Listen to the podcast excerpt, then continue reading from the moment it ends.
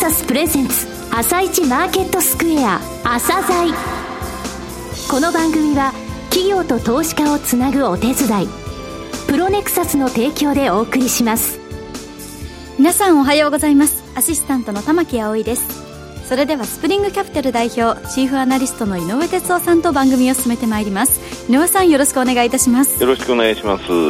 今日も楽しみな企業をゲストにお招きしています。今日ご紹介する企業は証券コード3277三成ランディックです。はい、三成ランディックさんですね、はい、ここもっと非常に堅調な業績でですね、はい、当社の、経営指標ランキングシートでも上位 20% ぐらいのところずっといるんですよ、はい。底地ビジネスというですね、不動産の中でちょっと経路の違った、ビジネスをされていますので、はい、ぜひお聞きください。はい、朝鮮今日の一社です。朝鮮今日の一社。本日は証券コード3277東証一部に上場されている三成ランディックさんをご紹介いたします。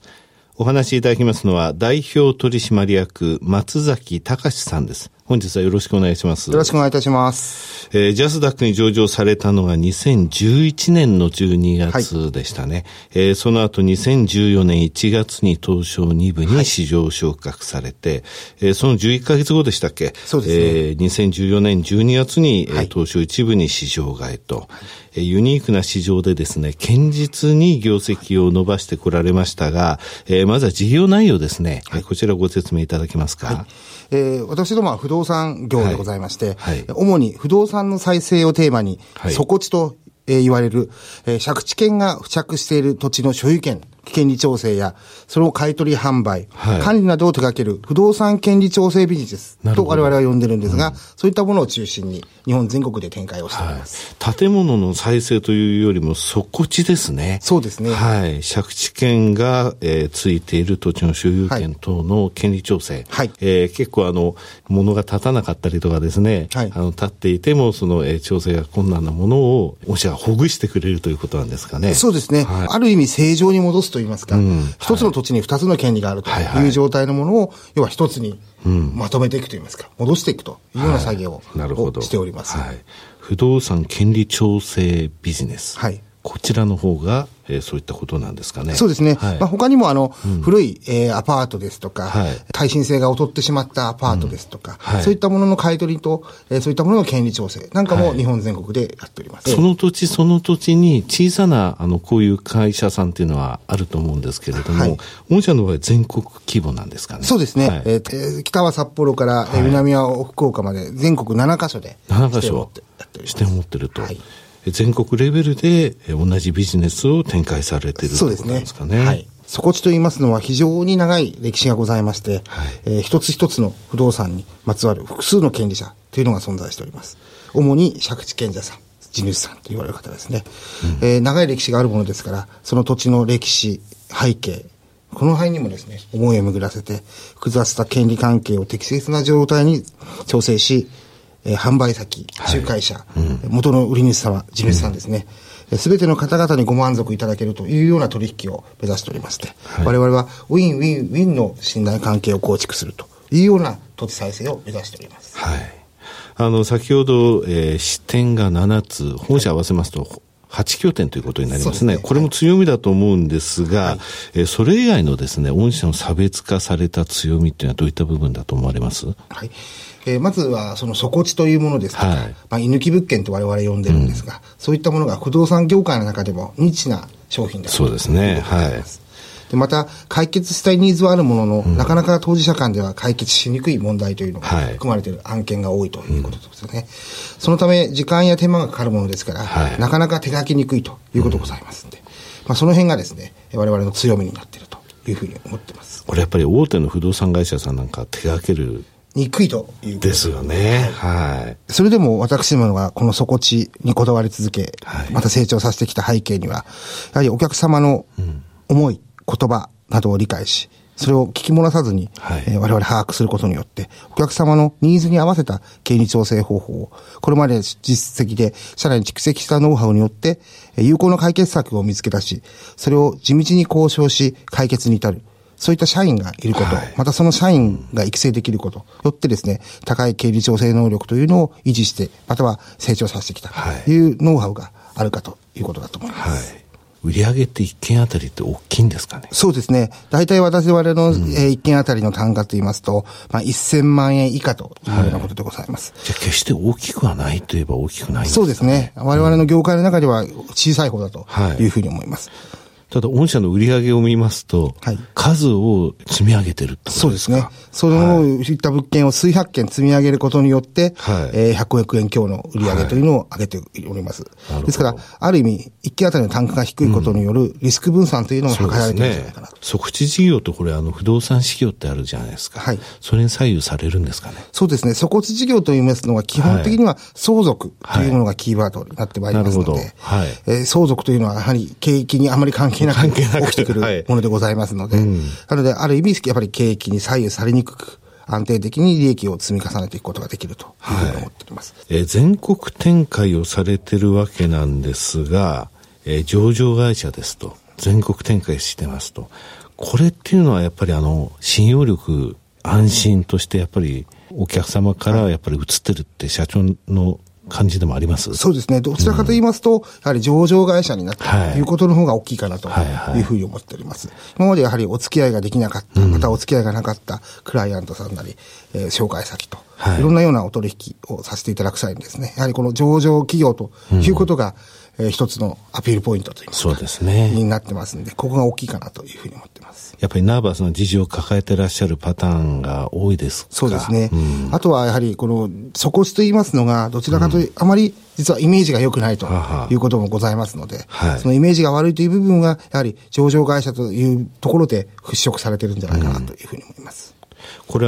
全国展開されてて支店ごとにですね、はい、ちょっと違いみたいなことってあります？そうですね。若干違いというのはございまして、うん、はい、札幌の方で今こういった物件が流行ってますよと、トレンドですよというものがあったとすると、うん、そういうものを実は福岡ではあまり流行ってないということがあったりするんですけど、はい、そういったものをこう福岡の方に持ってきて事業展開したりですとか、はい、またその逆があったりですとか、いうことで、それとまた日本はやはりこう、ある程度こう、その地域で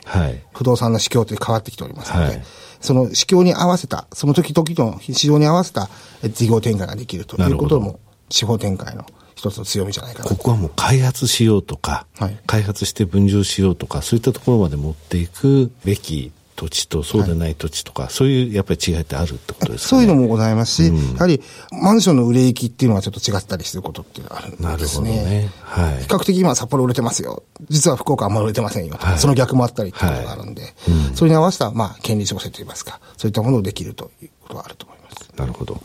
先ほど来権利調整能力という言葉が出てきましたけれども。御社はその他社会的問題への取り組みというのも進められてますね。そうですね。この部分をお話しいただけますか。はい。具体的に言いますと、仙台支店を作りまして、はい、仙台支店2015年ですかね、はい、作りまして、うん、被災地、はい、主に石巻市の旧市街地におきまして、復興支援の一助となるべく再開発事業のお手伝いなんかも参加をさせていただいております。当社が関与する外区につきましては、うん、復興庁の方から補助金の交付なども決定しておりまして、はい、SPC を蘇生して再開発物件の買い取りまたは借り上げなどの検討を現在行っております。はい、またやはり超高齢化社会となりつつある昨今、空き家の増加や認知症等の社会的弱者の増加などが懸念されておりますので、はい、空き家をなくす取り組みとして民泊などの活用推進やその他有効活用ですね、はい、後見人様のサポートなどによる社会的弱者の保護などを進めておりまして、そういった社会問題が不動産を通じて解決できるような事業を進めていきたいというふうに考えております。はい、業績を見させていただきましたが、昨年12月期まで、3期連続の増収、4期連続の増益、はい、そして3期連続で売上と3利益すべてが、毎年過去最高更新していらっしゃいますね。はい、今期もまた更新見込みと、はい、非常に堅調なんですが、は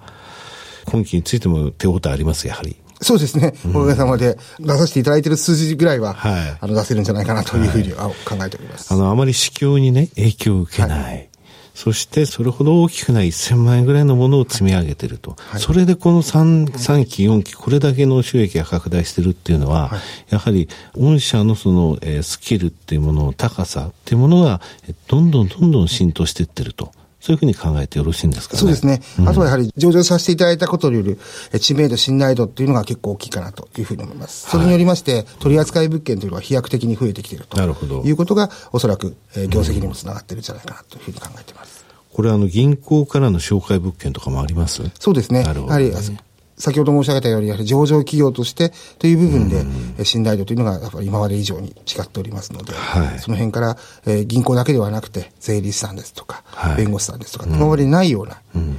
クライアントさんからのご相談というのをいただくようになっております。なるほど。で御社はですね、はい、CSR 活動にも力を入れてらっしゃるようなんですが、はい、はい、当社おかげさまで、今年40周年を迎えております、はい、最近では100年を続く会社というのを目標に立てておりまして、企業経営だけではなくてやはり日本の未来を築くため、やはり女性というのが最近キーワードとなっておりますので、はい、我々のその底地事業といいますのは非常に女性が活躍しやすいようなビジネスだというふうに考えておりますので。あ、そうなんですか。はい、うん、女性にぜひ活躍していただきたいというところ。きめ細やかな配慮でちゃんとそのクライアントとお話ができるということですか。そうですね。それとやはり我々の業界、女性がそもそも少ないというのはございますので、うん、はあ、さらにこういった権利調整を扱うといいますと、はい、普通はこう結構男性の社会というイメージがあるかと思います、はい、そうですね、イメージとしては、はい、あるかと思うんですね、はい、だからその辺もありまして、でも女性でも十分、はい、可能だと思います。むしろ私は女性の方がこう権利調整にも合ってるんじゃないかなというふうに思っていますので、うん、女性社員のですね、育成なり、はい、測っていきたいというふうに思っております。また仕事とあと育児ありますけど、はい、この両立できるような、そうですね、そういうところについても配慮されている、はい、ということですか。1級3級ですとか、うん、なるべくできる限りのことはしていっていきたい、言っております。なるほど。最後になりましたが、リスナーに向けて一言お願いします。はい、引き続きですね、我々のこう持っております、権利調整ノウハウで通じまして、はい、日本中の底地でお困り、または不動産の権利調整でお困りの方々のお手伝いを一件でも多くさせていただきたいというふうに思っておりますので、皆様どうぞ引き続き応援のほどよろしくお願い申し上げます。松崎さん、本日はどうもありがとうございました。ありがとうございました。今日の一社、三成ランディックでした。さらに井上さんに三成ランディックについてお話しいただきます。はい、三成ランディックさんですね、はい、私ね、こういう会社さんが上場して本当に良かったなと思うんですよ、はい、この会社さんね、底地ビジネスをしていますと、はい、大手不動産会社はもう絶対扱わないものなんですよ。でそれを全国展開できちんとやってると、はい、で上場して信用力というものが高まって東証一部まで上がりましたと、ですので税理士さんとか銀行さんとか、やっぱりその権利、遺産相続とかね、はい、そういった時にこの会社にお願いしたいっていうふうに思えるその信用力っていうものを得てるわけですよね、はい、でコツコツで、これ本当に業績ぶれなくてですね、はい、3期連続増収、4期連続の増益、そして、過去最高更新中ですよ、はい、昨日のバリュエーション PR7 倍ちょうど、うーん、割安ですね。出てしまうほど配当利回り 1.53% ですね、はい、もうとにかく業績の堅調さってものを考えると、ちょっとバリエーションは割安だなという印象を持ちますね、はいはい、それでは一旦お知らせです。企業ディスクロージャー IR 実務支援の専門会社プロネクサス、上場企業のおよそ6割2200社をクライアントに持つ。これはアジア証券印刷の時代から信頼と実績を積み重ねてきたからこそ。さらにプロネクサスが目指すのは、企業と投資家をつなぎ日本の株式市場を活性化させることです。プロネクサス、私たちは個人投資家の皆さんを応援します。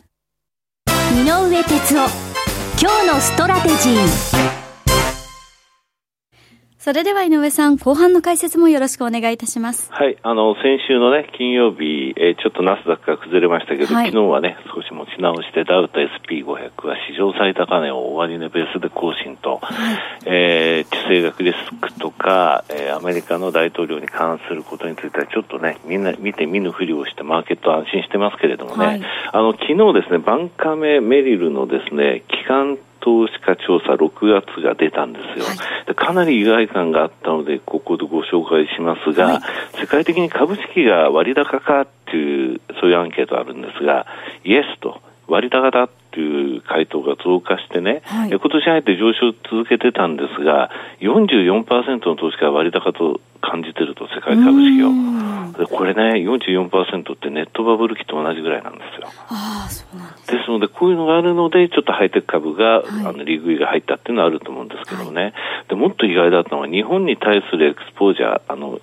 投資の比率をどうするかっていうところね、はい、これね減少するっていうところの答えが急増したのよ、はい、これ去年の4月から11月までの8ヶ月間アベノミクス相場が始まってから初めて、アンダーウェイトになったのね。だからこれ以上増やしません、逆に減らしますとなってたのが、はい、去年の12月からまた 20% ぐらいでねオーバーウェイトにしますという回答になってたのね、はい、それは3月まで4ヶ月続いて、それから4月5月って若干落ちてきて5月は 12% だったんですよ、はい、それがね昨日の調査で 1%、 いきなり 11% 落ちたんですよ、はい、でまたこれちょっとマイナスに入っちゃうんじゃないかしらっていうような印象を与えたのね、はい、で機関投資家で海外の機関投資家って結構ね月収に買うのよ、うん、だから1月の4日って大発会ポンと上がったでしょ、はい、あと5月のゴールデンウィーク朝材はありましたけれども、はい、朝材なかったか、朝材はないですね、はい、ごめんなさいテレビと勘違いしちゃった、はい、この時1日と2日しかなかったのにこの時ポーンと外国人買ったでしょ、はい、2日しかないのだよその週で、6月の1日2日ここも買ったでしょ、はい、大きく上がったでしょ、はい、だこういう動きっていうものは今まではあったんですが、ここから先やっぱり月賞の動きって見てもいないと、あら6月調査って本当だったのねってことになりかねないんだなっていうところね、はい、それでね NT 倍率って言って日経平均のトピックス、はい、この比率があるんですが2ヶ月半ぶりの水準まで低下、つまり、日経平均はされなくてトピックスが元気っていうような話になってるんですが、はい、もっとすごいのがあってね、NJ 倍率ってあるんですよ、はい、これ何かっていうと N は日経平均で、はい、J はジャスダックなのね、はい、これ日経平均をジャスダック平均株価で割った倍率なんですが、はい、先週ねえらい低下もう続けてきてたんですが、つい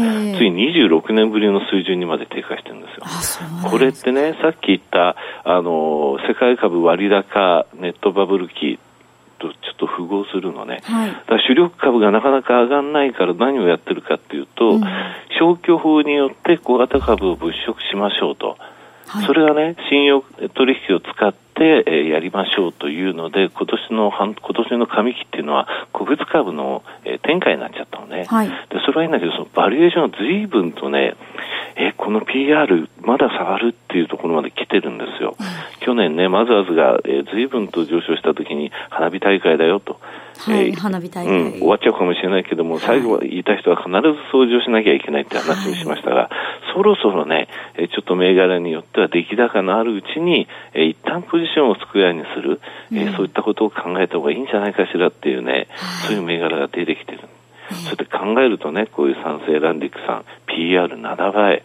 PBR0.98 倍こういった銘柄の方にね、はい、少しシフトする動きっていうのもバリエーション見ながらやってみたらどうかなという気もしますね。はい、はい、そのお話伺ってからだとまた考え方変わってきますね、うん、そうですね。はい、井上さんありがとうございました。また来週もよろしくお願いいたします。この後は東京市場の寄り付きです。朝鮮この番組は企業と投資家をつなぐお手伝い、プロネクサスの提供でお送りしました。